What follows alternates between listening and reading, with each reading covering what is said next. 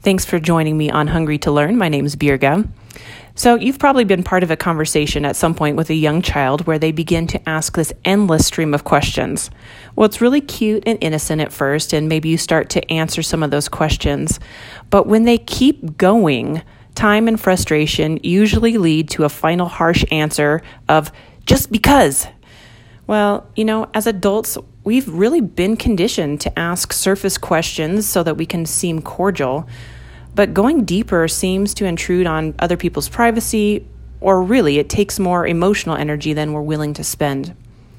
So it's really been something I've been thinking on recently that our fear of asking deep questions of ourselves and of others can lead to being stuck in a repetitive negative behavior or thought process. So, because this is the season of the year where we talk all about resolutions and changing for the better, I decided I want to adopt a one word question that will serve much better than for me to write out a list of things that I'm going to start or stop doing. Instead, I'm simply going to ask myself the question, why?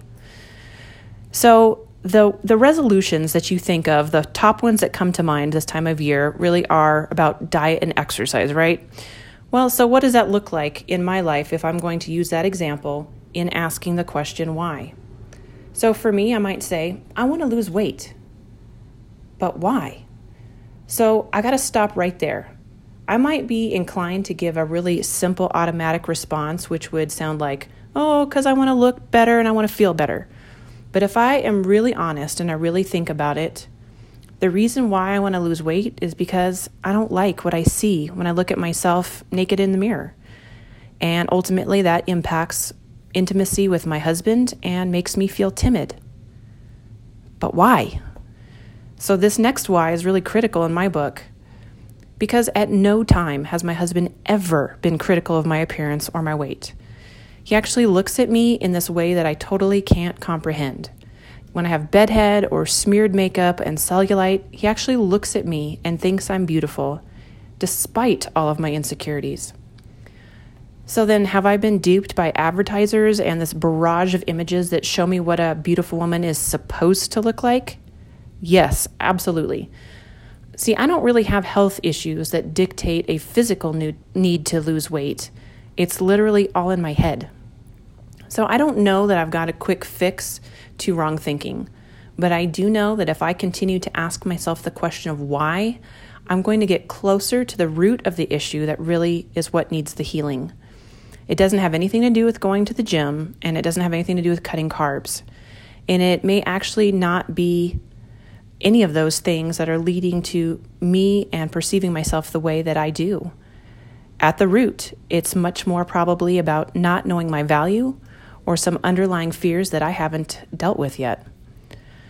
So, one of the other common resolutions that you hear people talking about this time of year is wanting to unplug or watch less media, watch less TV, however they phrase it.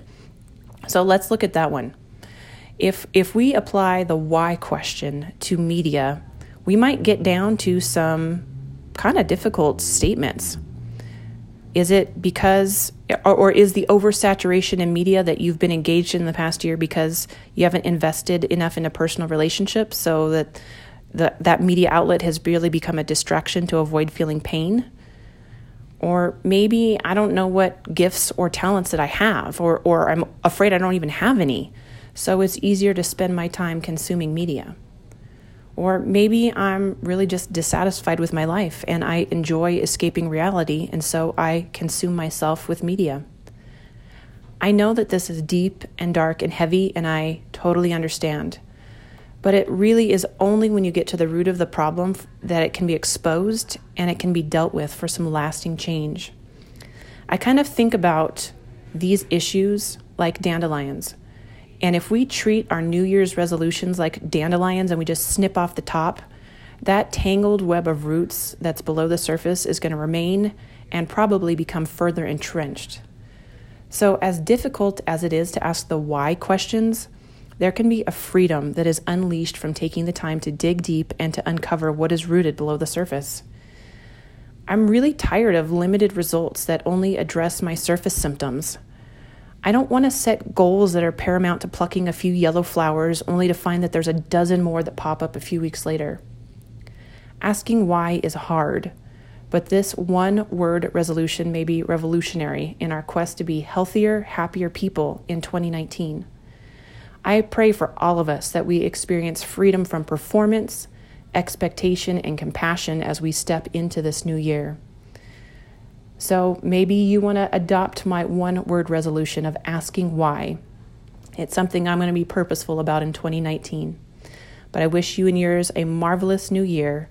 And whether the question is why or a list of resolutions that you want to stick to and accomplish, I pray that you find success in what you set your mind to.